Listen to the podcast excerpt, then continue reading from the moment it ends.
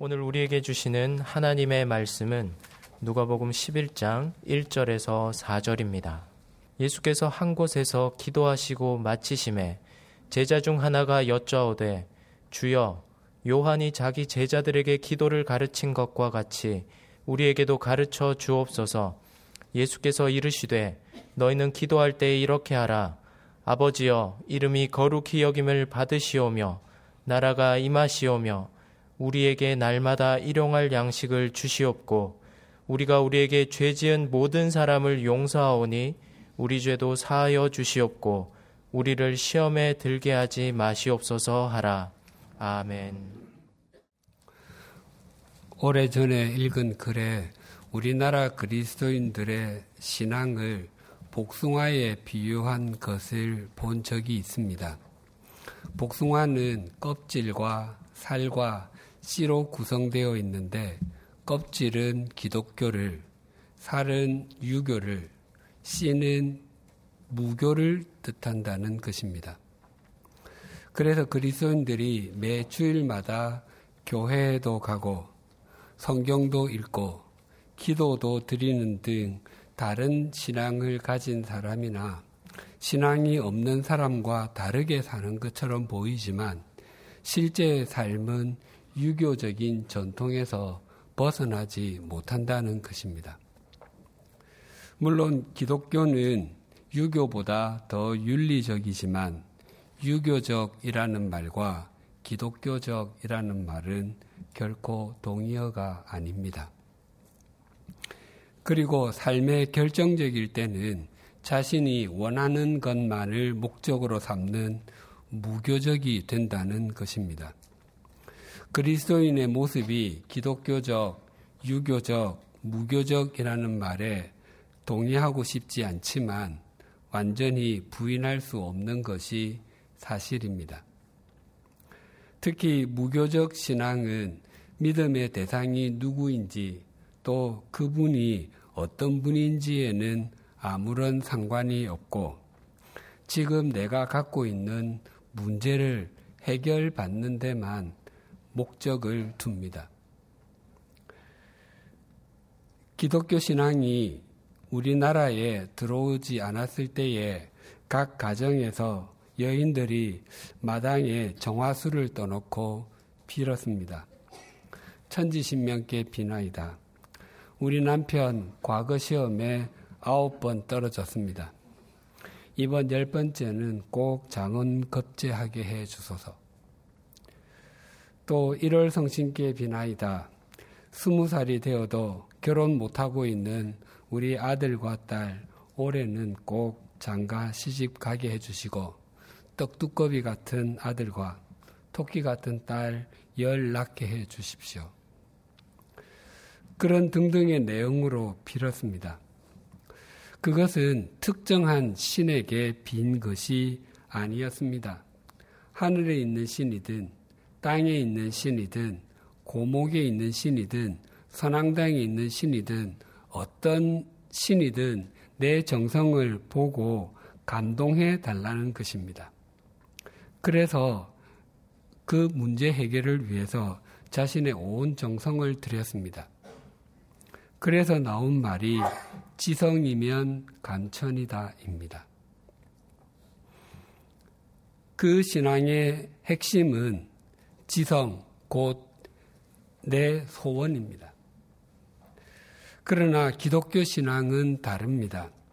기독교는 모든 것이 하나님에게서 출발합니다.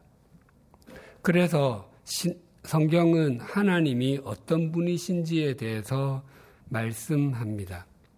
그분이 우리를 창조하셨고, 우리를 사랑하시고, 우리를 인도하신다고 말씀하십니다.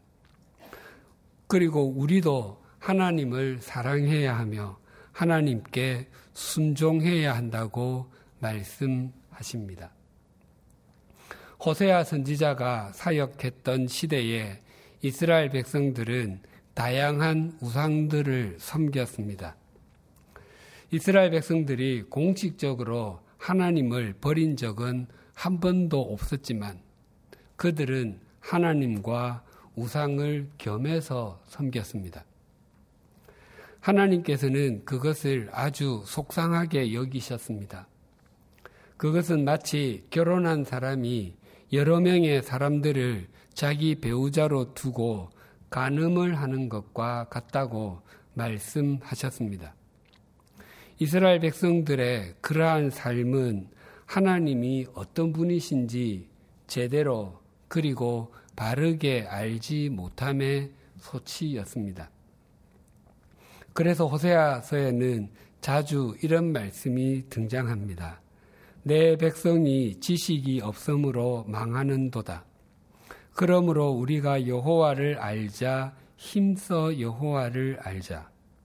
나는 인애를 원하고 제사를 원하지 아니하며 번제보다 하나님을 아는 것을 원하노라.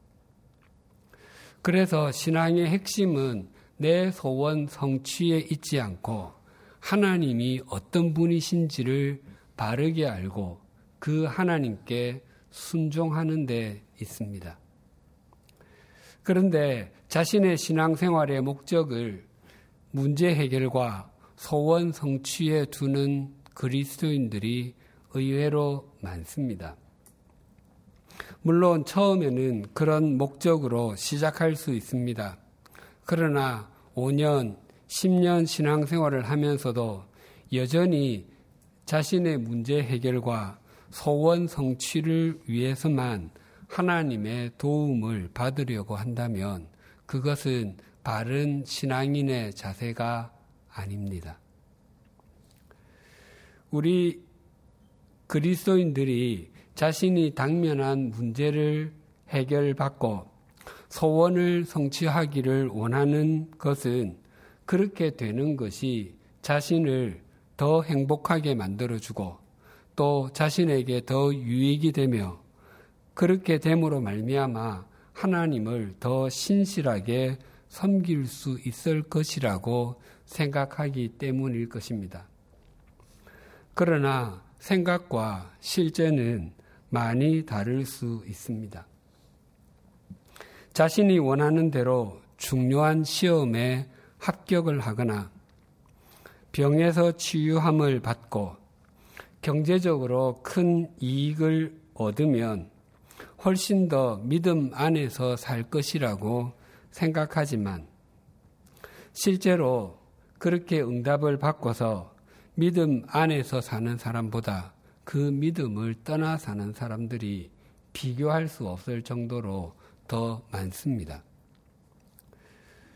그리고 세월이 많이 지나고 나서 돌아보면 우리를 성숙하게 만들어주고 우리로 하여금 믿음 안에서 살도록 붙들어 주었던 것은 우리에게 응답된 기도 제목들이 아니라 응답되지 않았던 기도 제목들.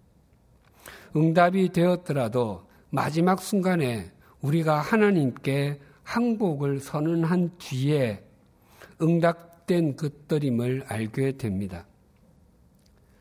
그래서 하나님께 간절하게 매달리는데도 응답되지 않았던 기도 제목들, 꼭 응답해 주셔야 될 것 같이 보임에도 응답이 미루어지는 기도 제목들, 또 응답해 주시는 것이 하나님께 훨씬 더 큰 영광이 돌아갈 것 같은데, 그럼에도 불구하고 하나님은 아스라이 멀리 계신 것 같이 여겨져서 내 기도를 듣지 못하시는 것 같이 생각되는 기도 제목들이 지나고 나서 보면 우리의 믿음을 견고하게 만들어주고 우리의 삶을 신실하게 만들어주고 우리의 인격을 겸손하게 만들어 주었다는 사실을 알게 됩니다. 또한 하나님께서도 우리가 그렇게 간절하게 기도 드리는 것을 기뻐하시고 그런 우리를 사랑하시며 그런 우리와 교제를 나누시는 것을 좋아하셨다는 것도 알게 됩니다. 그래서 과거에는 하나님께서 나를 사랑하실까? 내, 내 기도에 관심을 갖고는 계실까와 같은 질문들이 있었지만 하나님은 우리가 생각하는 것보다 훨씬 더 우리를 사랑하시며 우리가 생각했던 것보다 훨씬 더 좋으신 분이심을 깨닫고 하나님의 깊으심과 하나님의 넓으심에 깊이 감사하게 됩니다. 하나님께서 우리가 생각하는 것보다 우리를 더 사랑하시는 분이 아니셨고, 우리가 생각하는 것보다 더 좋으신 분이 아니셨다면, 우리 같이 형편없는 사람들을 영원히 살리시기, 살리기 위해서 하나님의 아들을 이 땅에 보내어 십자가에서 죽게 하셨을 리가 없습니다. 예수님께서 한 곳에서 기도를 하셨습니다. 그리고 그 기도를 마치시자 제자들 중에 한 사람이 예수님께 주님, 요한이 자기 제자들에게 기도를 가르쳐 준 것 같이 우리들에게도 가르쳐 주십시오라고 요청했습니다. 제자들은 하나님을 알지 못해 기도가 무엇인지 어떻게 기도를 드려야 하는지를 모르는 사람들이 아니었습니다. 유대인들은 어린 시절부터 성경을 암송하는 것과 기도문을 따라서 기도하는 것을 배웠습니다. 그럼에도 제자들이 예수님께 기도를 가르쳐 주시기를 요청했던 것은 예수님께서 드리시는 기도가 당시에 바리세파 사람들의 기도나 에세네파 사람들이 드렸던 기도와는 달랐기 때문이었습니다. 그래서 예수님을 따르는 자신들은 어떤 기도를 드려야 하는지가 궁금했던 것이었습니다.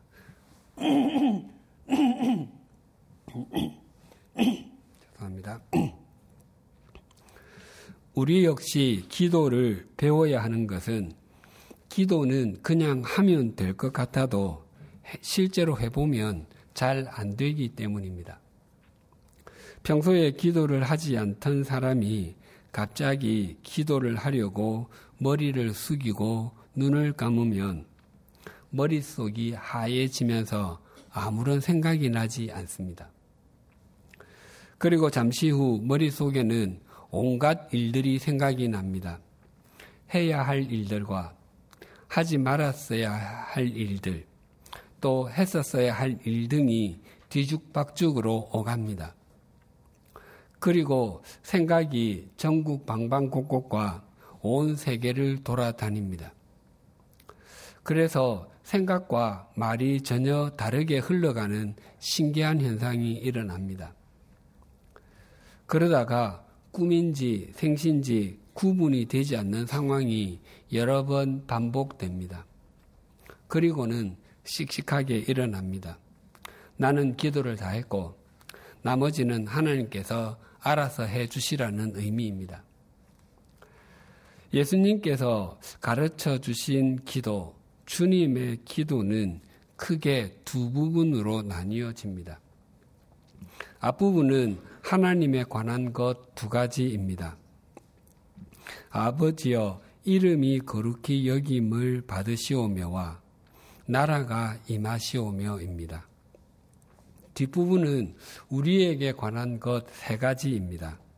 우리에게 날마다 일용할 양식을 주시옵고와 우리가 우리에게 죄 지은 모든 사람을 용서하오니 우리 죄도 사하여 주시옵고 그리고 우리를 시험에 들게 하지 마시옵소서입니다.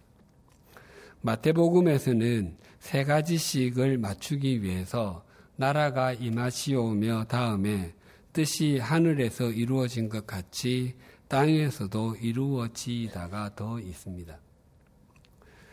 예수님께서 기도를 이와 같이 가르쳐 주셨다는 것은 두 가지 면에서 참 중요합니다. 첫째는 우리가 기도를 드릴 때 우리에게 관한 것보다 하나님에 관한 것이 우선한다는 것입니다. 우리가 드리는 기도는 우리에게 관한 것에서 시작해서 우리에게 관한 것으로 끝나는 경우가 대부분입니다. 우리는 우리가 당면하고 있는 상황을 너무 크게 여겨서 그보다 비교할 수 없을 정도로 크신 하나님을 잊어버릴 때가 있습니다. 바른 기도의 순서는 하나님에 관한 것, 다음에 우리에게 관한 것입니다. 더 나아가 우리에게 관한 것을 구할 때도 하나님에 관한 것으로 점검하는 것이 올바른 태도입니다.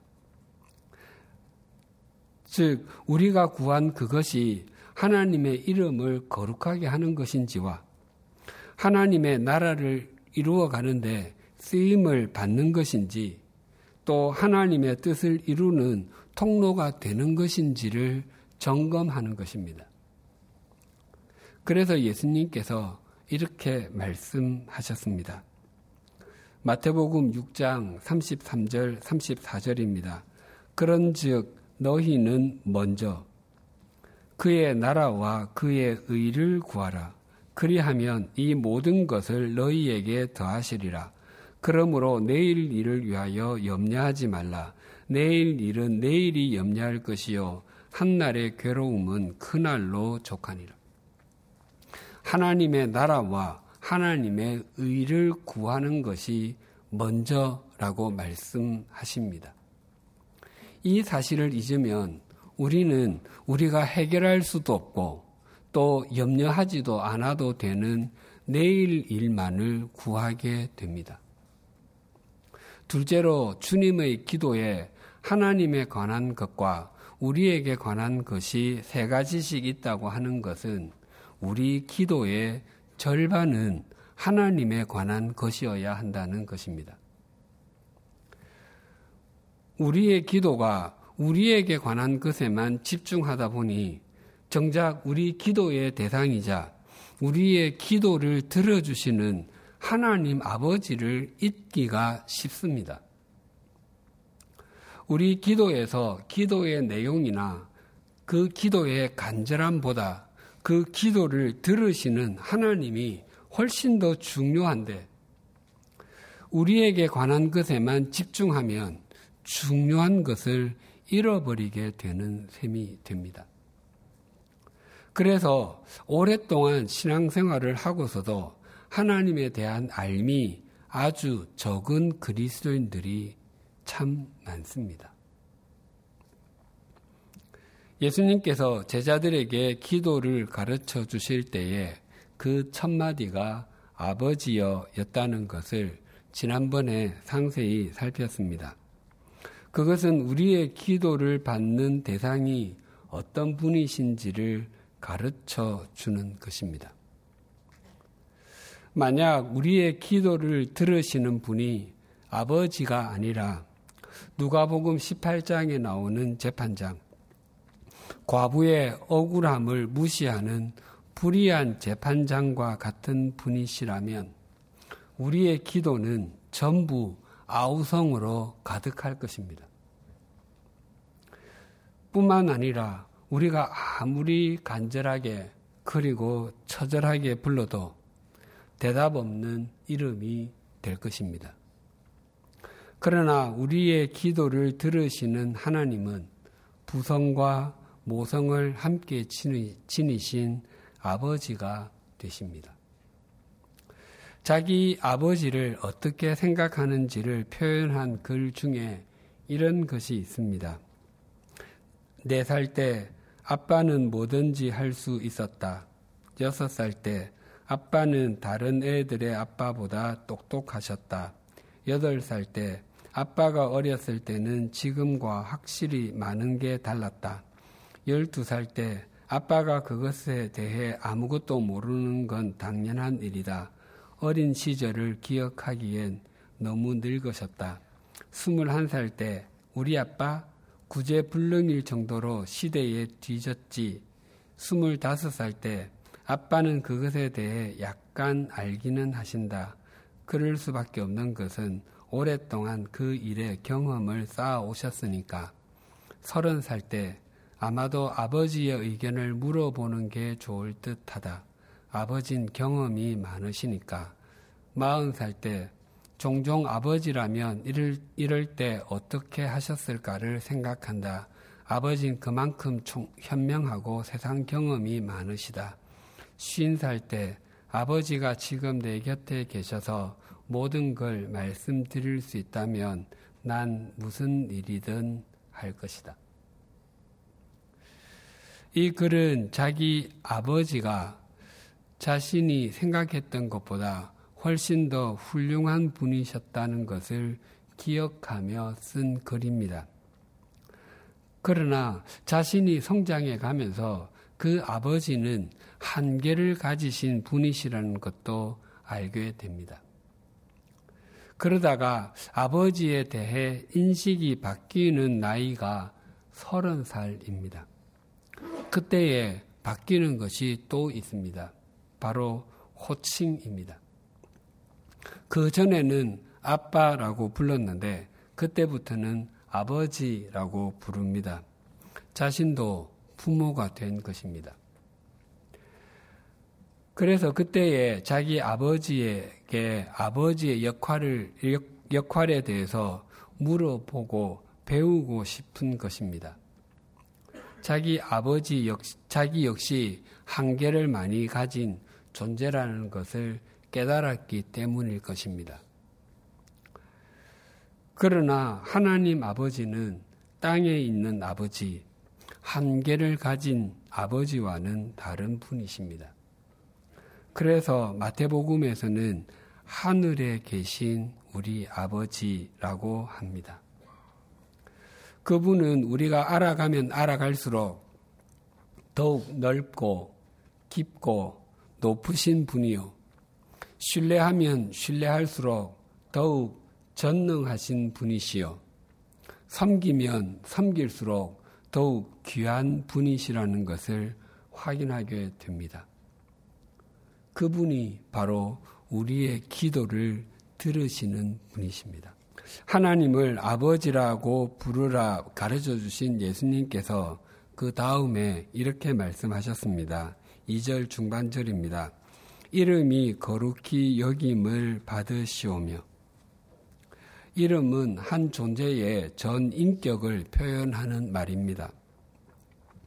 이순신 장군의 이름은 외적의 침입으로 국난에 처한 나라를 건진 영웅으로 기억됩니다.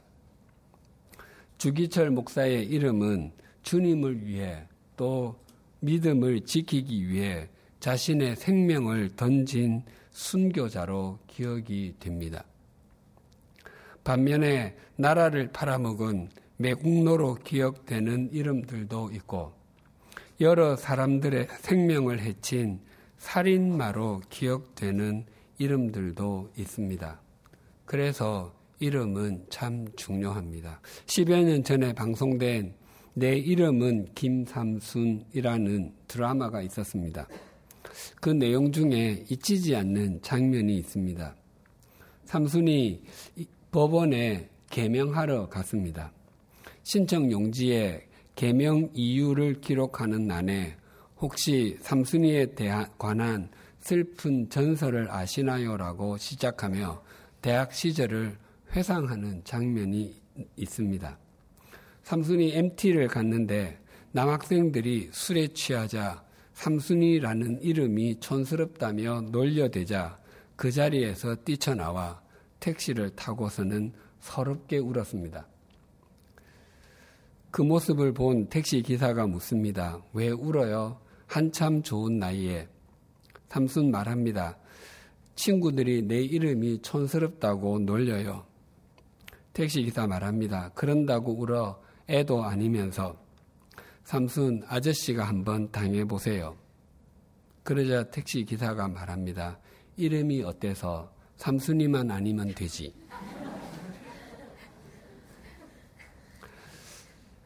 사람의 이름도 단순한 호칭만이 아니라 그 사람의 전부를 표현하기에 참 중요합니다. 그것보다 더 중요한 것이 하나님의 이름입니다. 사무엘상 17장에 보면 다윗이 골리앗과 싸우는 장면이 나옵니다.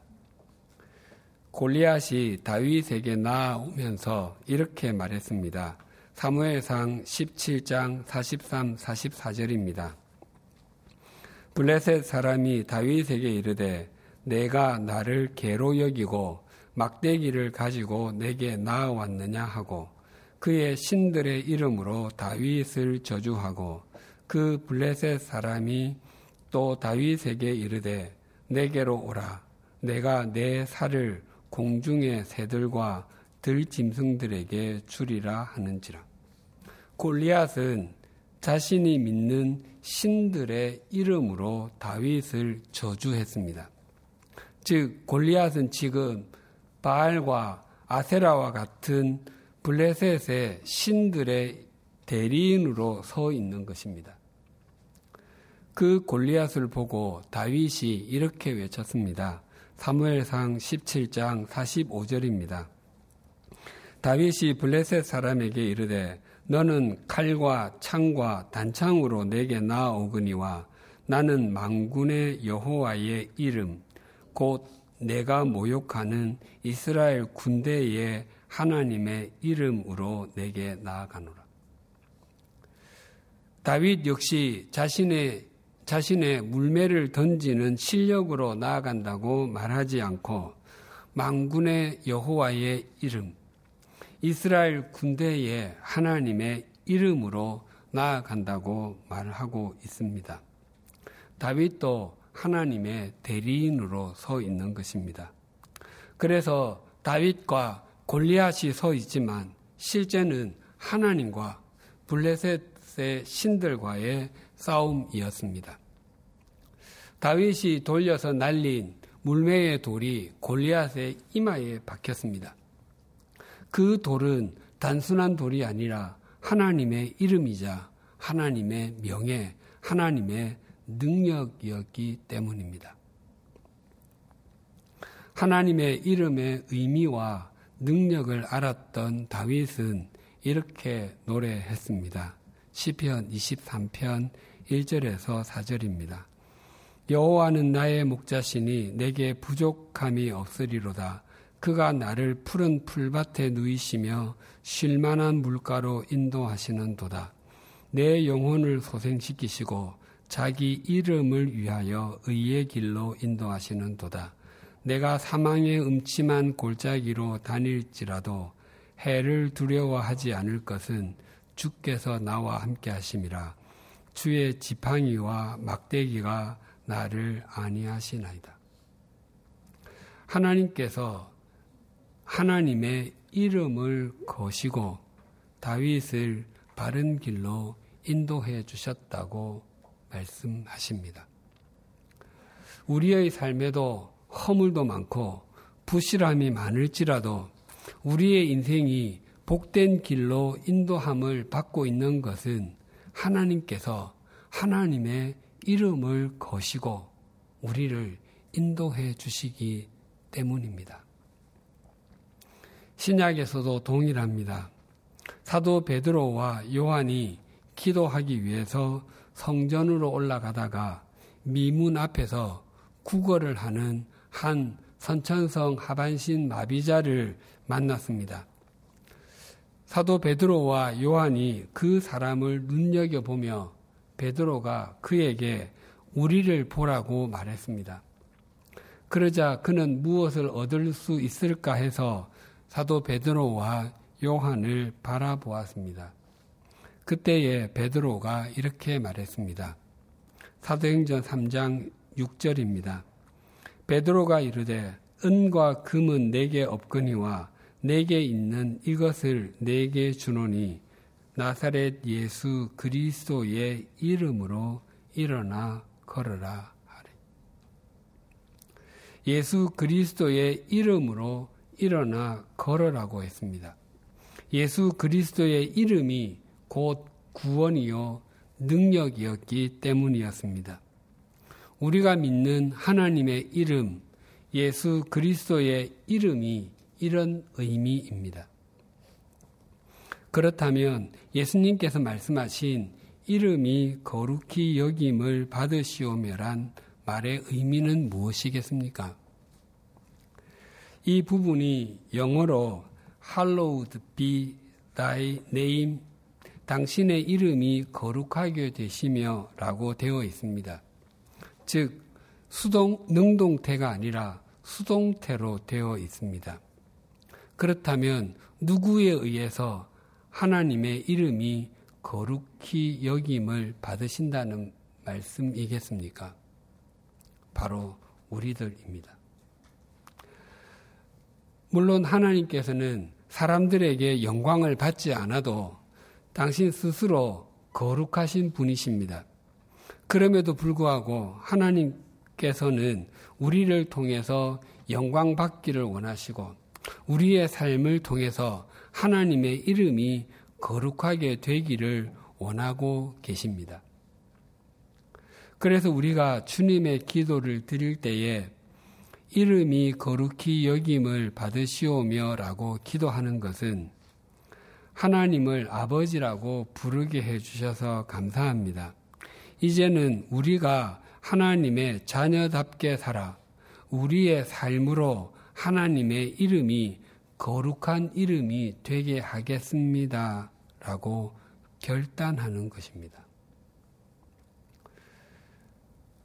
우리가 하나님의 이름이 거룩히 여김을 받게 하는 삶을 살겠다고 결단하는 것은 우리가 구별된 삶을 살겠다고 결단하는 것입니다. 왜냐하면 거룩함은 구별됨의 뜻이기 때문입니다. 사도 바울이 로마에 있는 교회와 고린도에 있는 교회, 에베소에 있는 교회, 빌립보에 있는 교회, 골로새에 있는 교회 등 여러 교회에 편지를 쓸 때에 성도들, 구별된 사람들에게 쓴다고 합니다. 당시에 그리스도인들이 그 사회의 사람들과는 다른 구별된 삶을 살았기 때문이었습니다.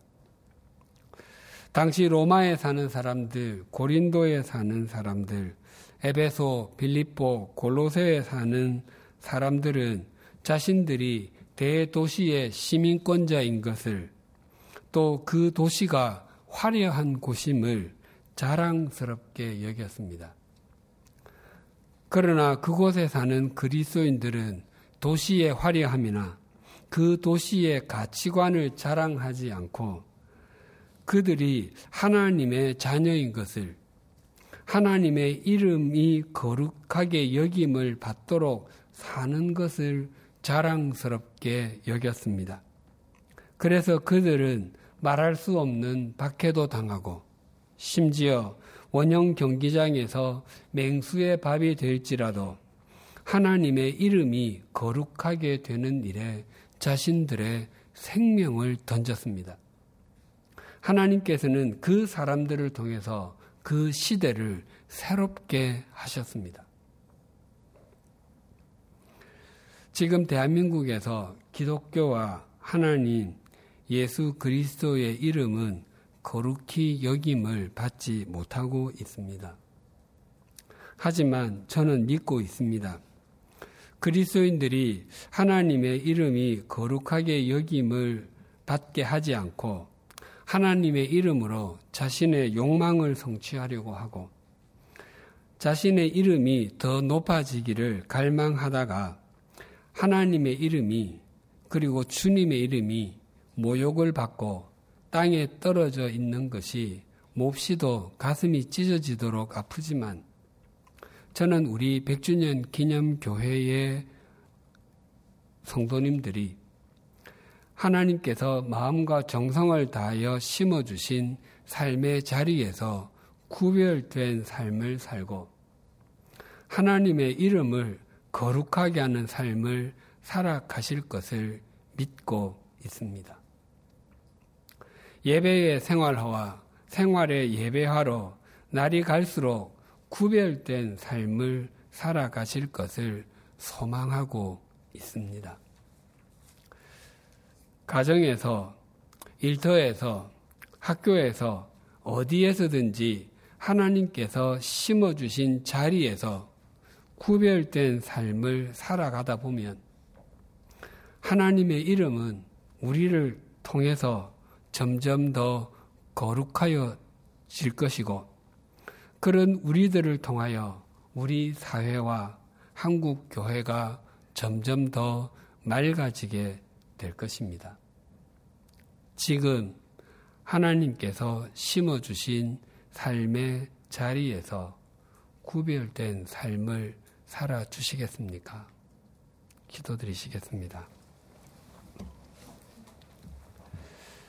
하나님 아버지, 우리에게 하나님을 아버지라고 부를 수 있는 하나님의 자녀의 신분을 주셔서 감사합니다.